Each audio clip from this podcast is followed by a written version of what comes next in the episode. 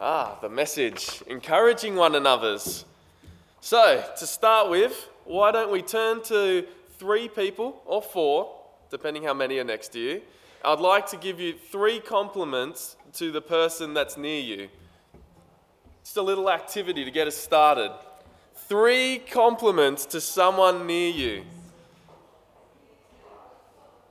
Three encouragements.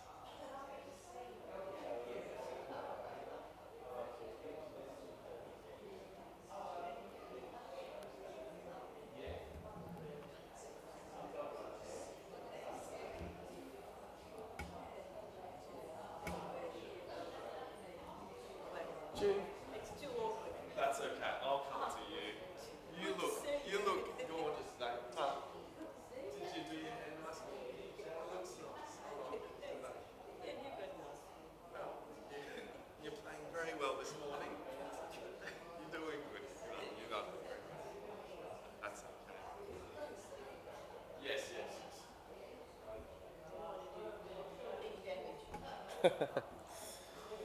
Isn't it nice to get a compliment? Isn't it nice to receive some encouragement?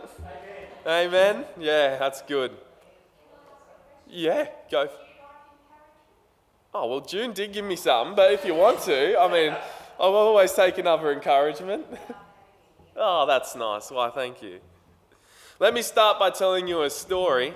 Uh, the story is of a gentleman, and uh, it's the days before mobile phones. And uh, he went to a restaurant, and he actually, um, in the restaurant, asked where the payphone was. We all remember what the payphone is, right? And uh, he, he dials up a, uh, a, company, and he says, Look, I'm a hardworking uh, sales manager, and I'm looking for a job. Would you happen to get, be uh, having a job free? And the man said, Oh, look, I can't answer that. Let me give it to you, my manager, and he'll be able to talk to you. And uh, the manager takes the phone and he says, Look, I'm a hardworking, dedicated, loyal sales manager and I'm looking for a job. Uh, and I would, was wondering if you had any positions vacant. And the uh, manager says, Look, sorry, we already have a hardworking, loyal sales manager and um, we we, would like to keep him in the position. So thank you, but no thank you. And so he hangs up the, the, the phone, the payphone, with this massive smile on his face. And in the restaurant, the waitress sees and says, Why are you so happy? Because you just got rejected from getting a job. And the man says, Well, actually, I already have that job. I was just ringing my boss to hear that he thought I was also as good as I thought I was. Yeah. It's funny, isn't it? It's a fictional story, but it holds an important truth. And the important truth is the first point for my sermon this morning people are starving for affirmation and encouragement. Would you agree? Yeah, people are starving for affirmation and encouragement. The good news is, though, that we get to offer it to them. How good's that? We get to offer it to them. People no longer receive encouragement as much these days at, at work or at home necessarily or at school. Uh, at uni, I know it's quite hard when you receive your essays and all it's got is red lines saying this is wrong, this is wrong, this is wrong. And maybe if you might get a, oh, that's a good point. But people are starving for encouragement. And I feel like in the community, there is a dangerous myth that is starting to be formed. And that is that encouragement is no longer important. Do we have that slide there, Chris? Would you be able to pop that one up? Danger is no, encouragement is no longer important. Just black it out, buddy, and then put it up. That'll be good. Maybe sometimes you'll find people say, no, it's important to invest in our kids. It's important to encourage our kids to do well. And maybe there's some sort of people that require encouragement. You know, there's some, maybe you'll find people that say that. But I feel like there's a myth that's coming that says encouragement is no longer important in the world at the moment. The reality is, though, that we need affirmation, we need encouragement, And in fact, as Christians, we're called to be those people that give the affirmation and encouragement. And everyone wants more of it. And when we give the affirmation and encouragement, it actually, in ourselves, makes us feel good. And it's all to do with this thing called love. When we affirm and encourage, we love. So I just want to show that video there, Chris, the one with the, the little kid. And we'll stop it when it gets to the question. You'll know. Lots of ideas how you can change the world. Some people think you should just complain about it. That won't change the world, it'll just make it mad. Some people think you have, have lots of money, money, making it rain everywhere you go. Holla for a dollar. Some people think you have to be really loud and yell a lot. It's like with a bullhorn shouting, Hey you, yeah you, do it my way right now. You heard? Other people choose to just make fun of everything. That's dumb, that's dumb, everyone's dumb. It's easier to make fun of stuff, but it's cooler to make stuff. Some people think changing the world can only be done by the smartest person in the world. Just put them in a room, let them figure it out. The solution of world hunger? Food. Wow, that was like so amazing. Some people see the bad in the world and they just decide to ignore it. But that won't help anything. Some people think you have to be really famous and super cool. In fact, lots of people think you have to be really powerful to make a difference, like being mayor or senator or president. But the truth is, a title doesn't make you more important. The world is changed by you. It's one person filled with love. And they just have to live it out. So they do something awesome. Then that person is filled with love. And they do something awesome. It just goes on and on and on and on. And the next thing you know, everything's awesome. Some people think it's impossible to change the world. It's impossible to change the world. Well, you can see why they could think that. Living in the world with kids who are hungry, people who are homeless, families weren't happy. I'm just trying to figure it out like everybody else, man. I do know this though. Next time you feel overwhelmed or totally alone, remember this. Things don't have to be the way they are. The world is changed by ordinary people. Little people living out big love. And that's what gives the world a reason to dance.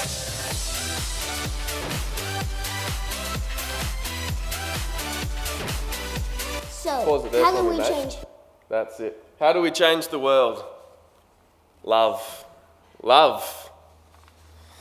And encouragement and affirmations and praise, they're all forms of love. They're all forms of love. Now, we use the word love very loosely today. Would you not agree? We use the word love very loosely. And uh, actually, we think, uh, when I think of the word love, I think of the verse in 1 Corinthians, you know, the one that they often use at weddings, but it should be used in a different time, but that's okay. It's used in weddings. Love is patient, love is kind, love does not envy, love does not dishonor, it's not self seeking. Love is not easily angered, it keeps no records. You know that one? Well, actually, when we look at the love and when it was translated from the first scripts, there was actually six different words for love. Right? Six different words for love. And they're very specific with what sort of word they used. The first word that they could have used was eros. And eros is a love that you find in newlyweds. It's very passionate. Um, and it's called eros. Then you got philia, philia love, which is very much about the deep friendship. You got a long lasting deep friendship, you got philia love. Then you got ludos, ludos love, or ludus. I don't know how you pronounce it properly, but ludus. That's a playful love. I think of a puppy, you know, a puppy and its playfulness. And then you got pragma love, which is a long standing love. Pragma. Then you got philautia, which is your love of self. The final love, which is the love that we read about in Love is Patient, Love is Kind, is actually agape. Agape love. And it's a selfless love. And it's often referred to as God's love. Whenever you read agape love in the Bible, it's always about God's love for people. God is love, God is agape. So when we say love is patient, it's actually agape is patient. Does that make sense? Didn't lose you? The reason why I say that is because it's actually important because when we reflect the sort of love that we want to show to the world, we actually want to be reflecting the agape love. And that's what we want from our affirmations, our encouragements, and our praises of people is to show the agape. Yeah? Show the agape. I say that because it's so easy to uh, think when you're encouraging people that it can do harm. When you encourage someone, you think, oh, they can get a big ego.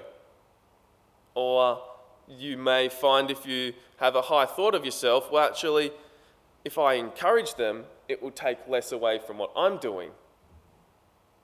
Now, I don't think that's anyone here, but I think it's important to say because there are people out there that's like that. No, the prescription of, of encouragement that I think we should be doing is actually one that doesn't focus on objections. Let me say that again. The sort of encouragement which I believe our church offers, I do think our church gives this sort of encouragement, and I'd love to see continue to grow and nurture, is a type of encouragement that forgets about objections.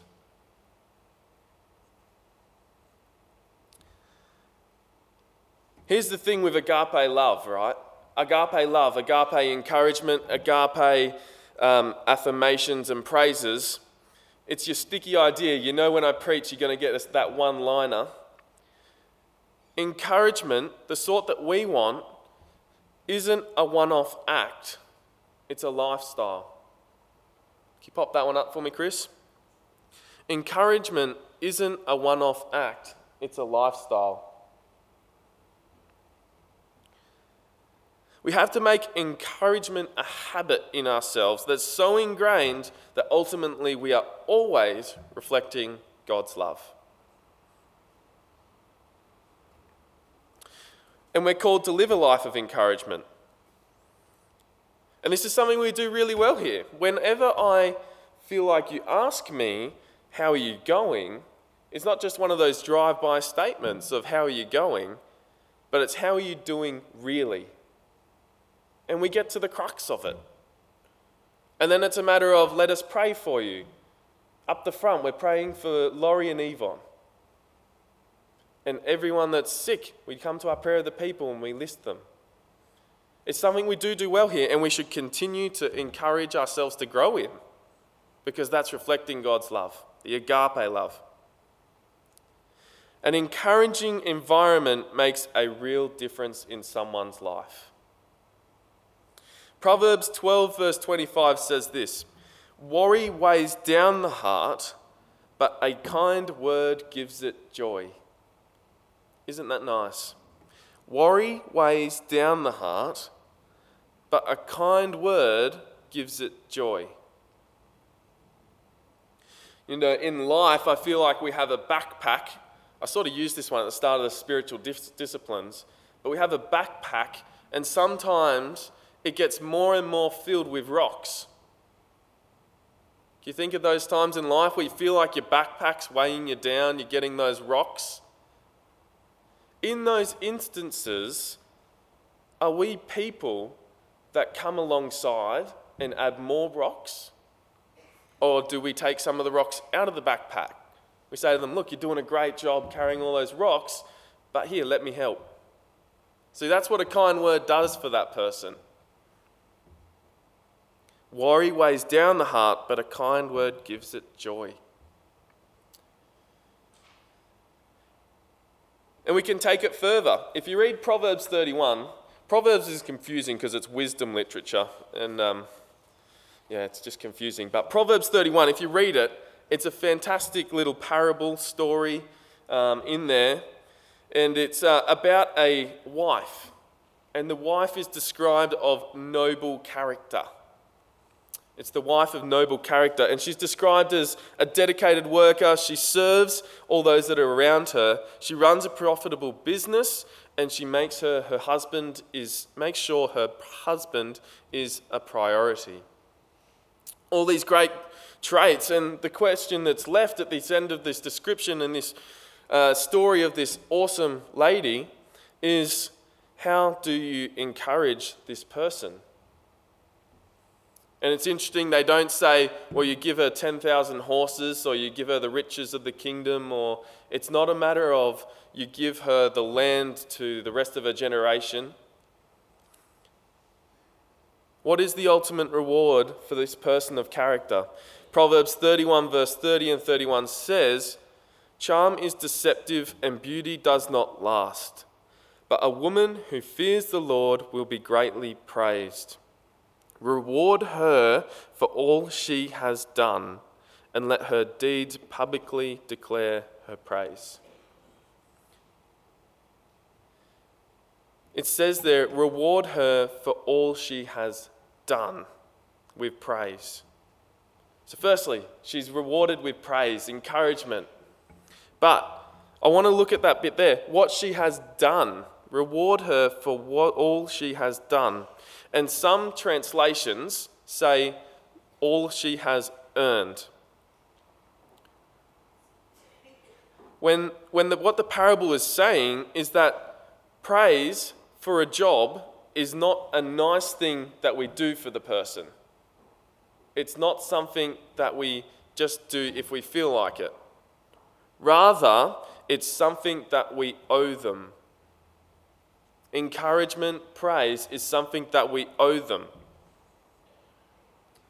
Think about for a moment what happens to a relationship when you withhold praise or thanks. What happens to that relationship? What happens to your relationship with the individual when you withhold praise and thanks? See, if you think of it in a worldly sense, it's like you work Monday through to Friday, and it comes to Friday, and you don't get your paycheck. And then you're still expected to go to work the next week. So you go to work again, and you work another Monday through to Friday, but then you don't get paid again. And then you're still expected to go to work and Monday to Friday, and you still don't get paid. How is your relationship with the employer then? You're not going to think very highly of him, are you? This feeling of not getting paid is what the scripture's talking about when we don't get the encouragement and the praise we deserve.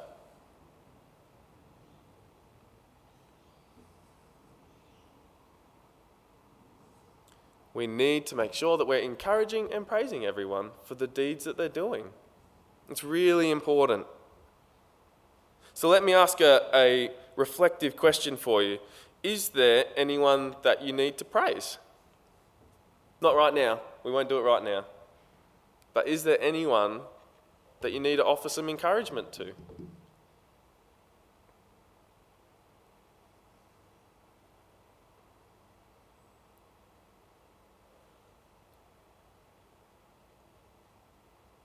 Proverbs 3, verse 27 says, Do not withhold good from those to whom it is due when it is in your power to act.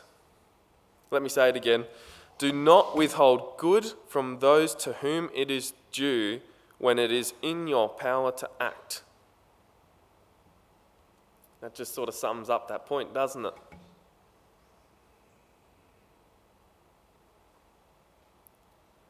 Let me make the last statement for you in the form of a question. What would happen if you do withhold encouragement from someone? And if I put it shortly, the, the answer is bad things. Bad things happen.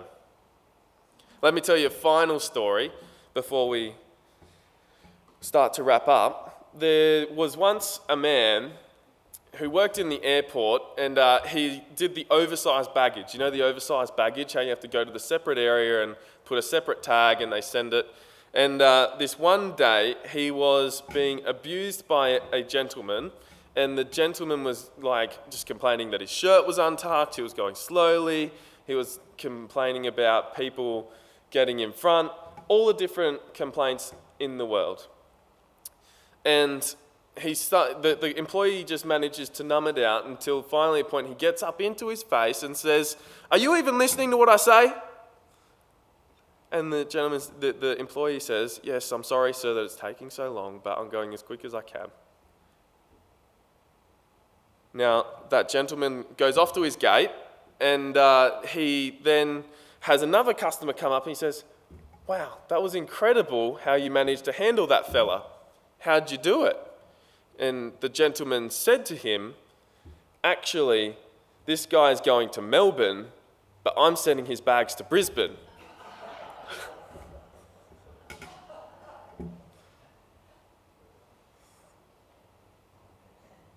sending it to Brisbane.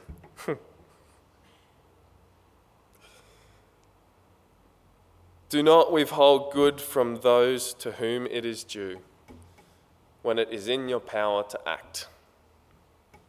If you do, bad things will happen.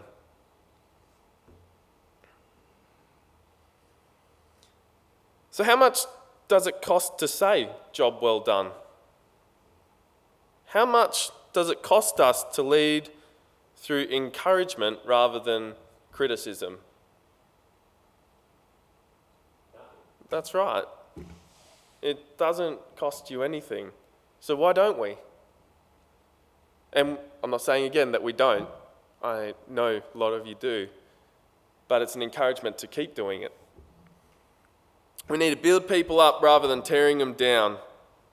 And this brings us to our reading this morning, the, the, the Bible reading from Thessalonians. And Paul starts off by saying, Therefore, encourage one another and build each other up, just as in fact you are doing. So there was an expectation they were already encouraging each other. So he's already presuming that they're doing that. If Paul was expecting that of a, people that had no idea, really, he was trying to tell them about Jesus. They were already doing it. We, knowing Jesus, should be doing that so much more. So he was already expecting them to. But this verse here is also an encouragement to continue to develop ourselves in that way so that we can de- encourage people more and more. So that we can continue to show that agape love. I put together a bit of a list from what we read in that, uh, la- in that scripture passage. And these are the different things, just in 10 verses, that come up in ways that we can encourage each other. So the first one, encourage each other. Now, uh, therefore, encourage one another and build each other up. Now we ask you, brothers and sisters, to acknowledge each other. I didn't put that one up there, but acknowledge each other. Another word is respect one another. Hold them in the highest regard in love because of their work. Esteem them in high love. Live in peace with each other. Keep yourself at peace. If we have peace in ourselves and we're offering agape love through encouragement, affirmation, we're actually going to give them peace. We urge you, brothers and sisters, warn those who are idle. I didn't put that one up there, but sometimes encouragement isn't just telling people when it's nice. Sometimes it's helping them to notice they're doing something wrong and bringing them out of that place into the light. Encourage the disheartened. Make sure that nobody pays back wrong for wrong, but always strive to do what is good for each other and for everyone else. Rejoice always. Rejoice always. Pray continually. Pray continually. Give thanks in all circumstances. That's 10 verses. And Paul's listed 10 things that we can do just to encourage each other. Encourage one another, respect one another, give them love, keep yourself at peace, help one another, be patient, don't repay evil with evil, rejoice, pray, give thanks. So, I said before the sticky one liner is that we actually don't want these encouragements to be a one off. We want to make it a lifestyle. That's really a lot easier said than done, and I'm still trying to learn how to do that, I must be honest. But one way, and I'd like to challenge you, maybe you want to try this this week, just even for the social experiment side of it. This is how I started to get the habit formed in my own life. Is when I was, I think I was 15 actually, when this was presented to me in youth group. The youth leader said to me, Caleb, what you got to do, you have five coins. Five coins, right?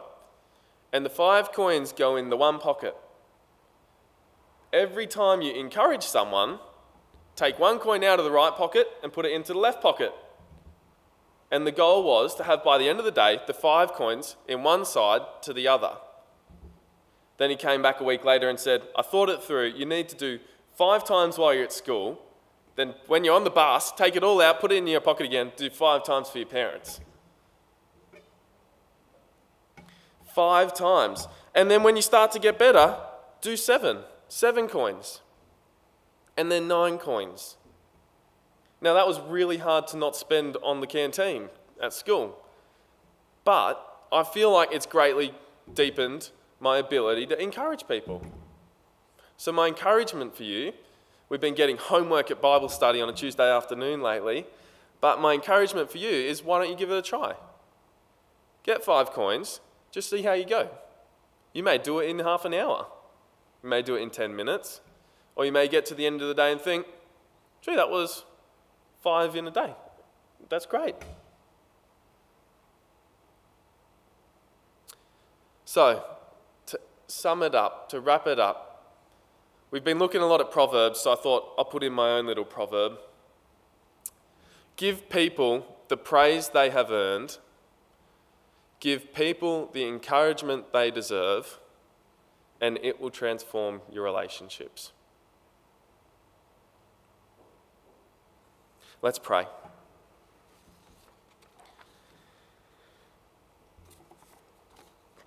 God, we thank you for the encouragement that we have of you living in our life. And we thank you for that love that we've received. And we pray that uh, you will help us to give out the agape love that you have put into us so that we can be a witness for you, so that we can show the world of the love that you have for it and that they can come to know you. We thank you for that opportunity and we thank you for the encouragement and joy that is to be in that place with you. Amen. Amen.